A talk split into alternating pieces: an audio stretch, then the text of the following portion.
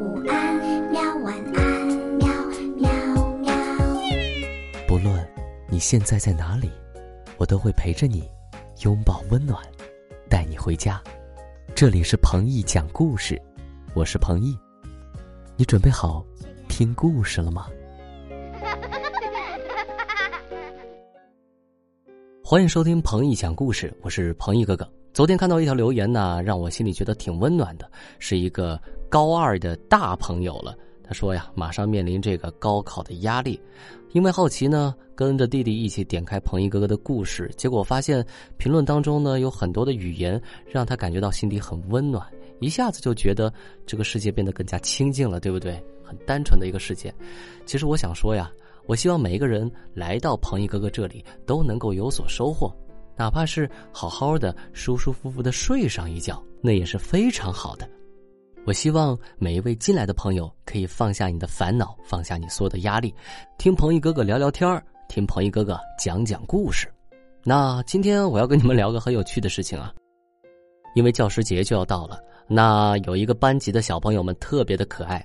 他们全班联名按手印写了一个保证书啊！我们六三班的全班同学向您保证，在这个学期尽量不惹您生气。提前祝汪老师教师节快乐！保证人全班同学，然后全班每一个同学都签字，然后按上了红色的手印呐！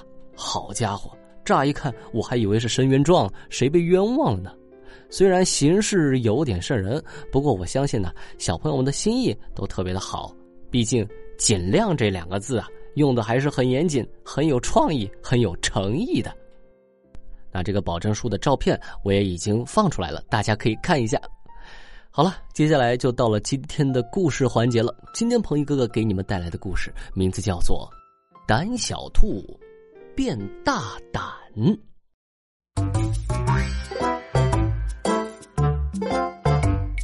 兔哥哥和兔弟弟。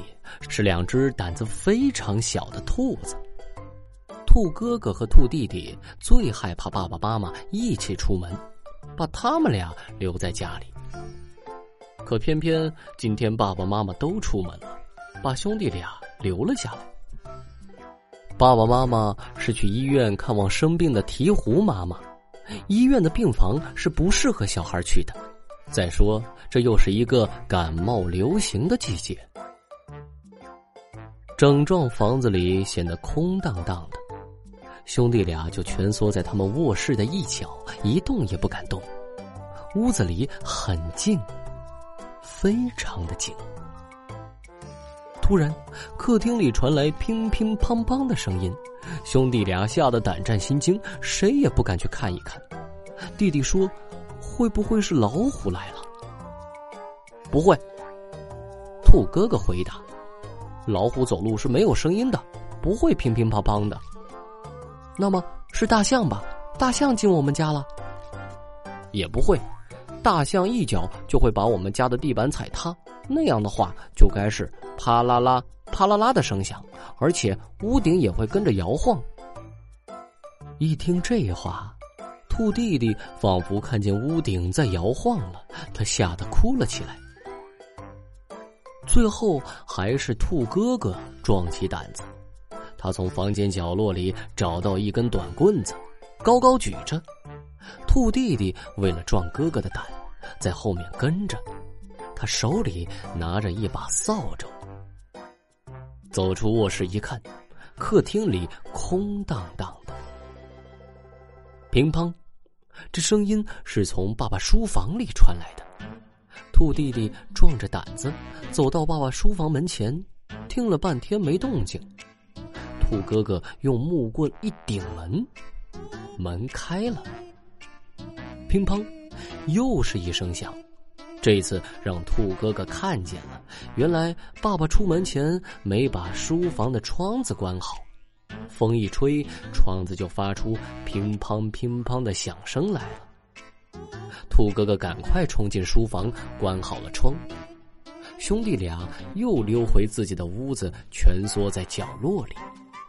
房子里又变得很静，很静。兔弟弟还是小心的支起耳朵听着，他一会儿听见爸爸的卧室里好像有人走动，一会儿又听见储藏室仿佛有人在搬东西。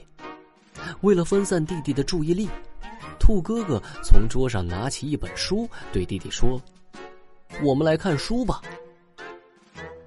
这是一本兔弟弟很爱看的画册，但现在兔弟弟不想看它。兔哥哥一个人坐在地毯上读了起来，读着读着，兔哥哥笑了。这是一本讲动物园里的动物们被关在笼子里的故事。兔哥哥对兔弟弟说：“我们来玩动物园游戏好吗？怎么个玩法？我们轮流当笼子里的动物和笼子外面的观众。好啊。”这个想法挺新奇，兔弟弟点头笑了。兄弟俩从蜷缩的角落里走了出来。兔哥哥把整幢房子想象成一个大动物园，每一间屋子都是关动物的大笼子。他们先从爸爸的书房开始，那里是一只关老虎的笼子。兔哥哥首先被当作老虎关在笼子里。兔哥哥学着老虎的样子，在笼子里懒洋洋的走着，不时的伸着懒腰，打着哈欠。兔弟弟在笼子外面逗老虎，他要老虎讲讲自己怎么被关进笼子里的。老虎想了一下，说：“有一次，我在森林里追赶一只奔跑的梅花鹿。”一不小心掉进猎人挖的陷阱，就被关到笼子里了。兔弟弟问老虎：“你现在想些什么？”“我想吃只小兔子。”老虎恶狠狠的说道。兔弟弟说：“我现在是动物园的管理员，又是厨师，我要罚你两天吃不到东西。”老虎连忙求饶，他说他再也不想吃兔子了。兔子是善良机智的，老虎不是他的对手。老虎最后说：“我现在只想吃根胡萝卜。”于是兔弟弟朝笼子里扔进一根胡萝卜，老虎拾起胡萝卜，咔嚓咔嚓吃的很有滋味。爸爸妈妈的卧室是关狮子的笼子，兔弟弟被当做狮子关了进去。这只笼子很舒适，还有床可以睡觉。狮子起先抱着个枕头睡在床上，后来伸个懒腰跳下床来。他慢慢的走着，不时的摇晃着他那满是长毛的大脑袋。兔哥哥也请狮子讲讲他被捕的经过。狮子说：“我是无敌之王狮子，生活在非洲丛林里。我吃过三只老虎，五只犀牛，六头大象，我还吃过一百零八只小兔子。后来猎人用麻醉枪射中了我，我才昏昏沉沉的被抬进笼子里的。”笼子外的兔哥哥说道：“你是只爱吹牛的狮子。”你忘了，我除了是观众外，还是一名兽医呢。我诊断你是得了妄想症，吃了一百零八只兔子，完全是你的妄想。你必须吃药片。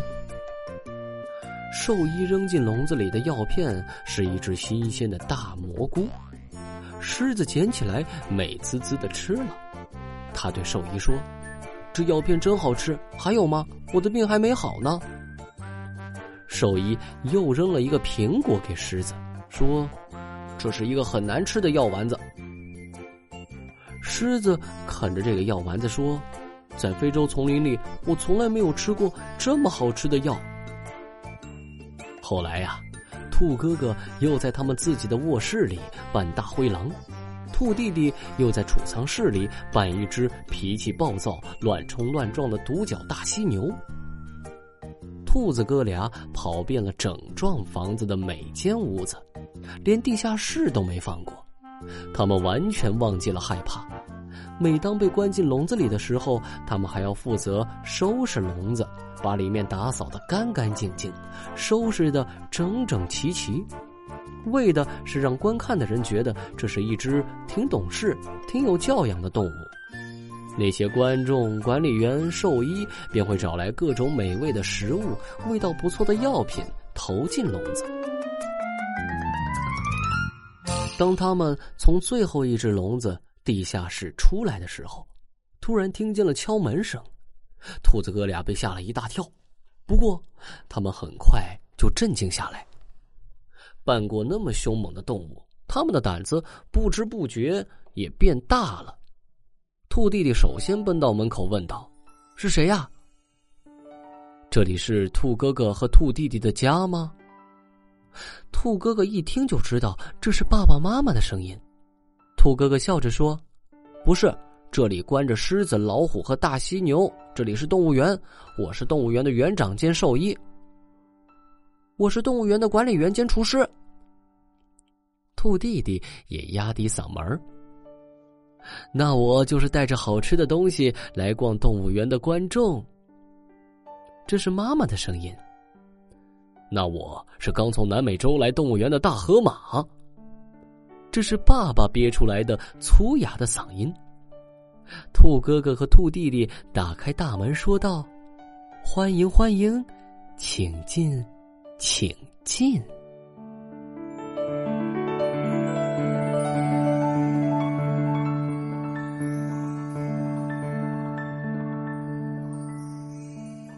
好了。今天这篇有趣的故事就讲完了。通过这篇小故事啊，你发现了没有？你们听了足足有五六个故事呢。这些故事都是兄弟俩扮演的。你看，他教会了我们一个很好的方法：当你害怕的时候，不妨啊想想故事，自己可以编，自己也可以玩起来，可以和身边的朋友一起玩一玩这个游戏。不但可以锻炼你们的想象能力，还可以锻炼你们讲故事的能力哦。好了，听完故事早点休息吧。明天鹏一哥哥还要接着给你们带来有趣的故事呢。明天我们再接着聊。晚安，宝贝们，好梦。好，听完故事，我们该睡觉了哟。还记得我们的睡前仪式吗？嗯，第一步，盖好你的小肚子。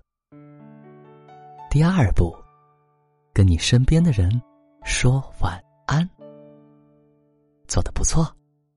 第三步，闭上眼睛，进入梦乡啦。晚安，宝贝，做个好梦。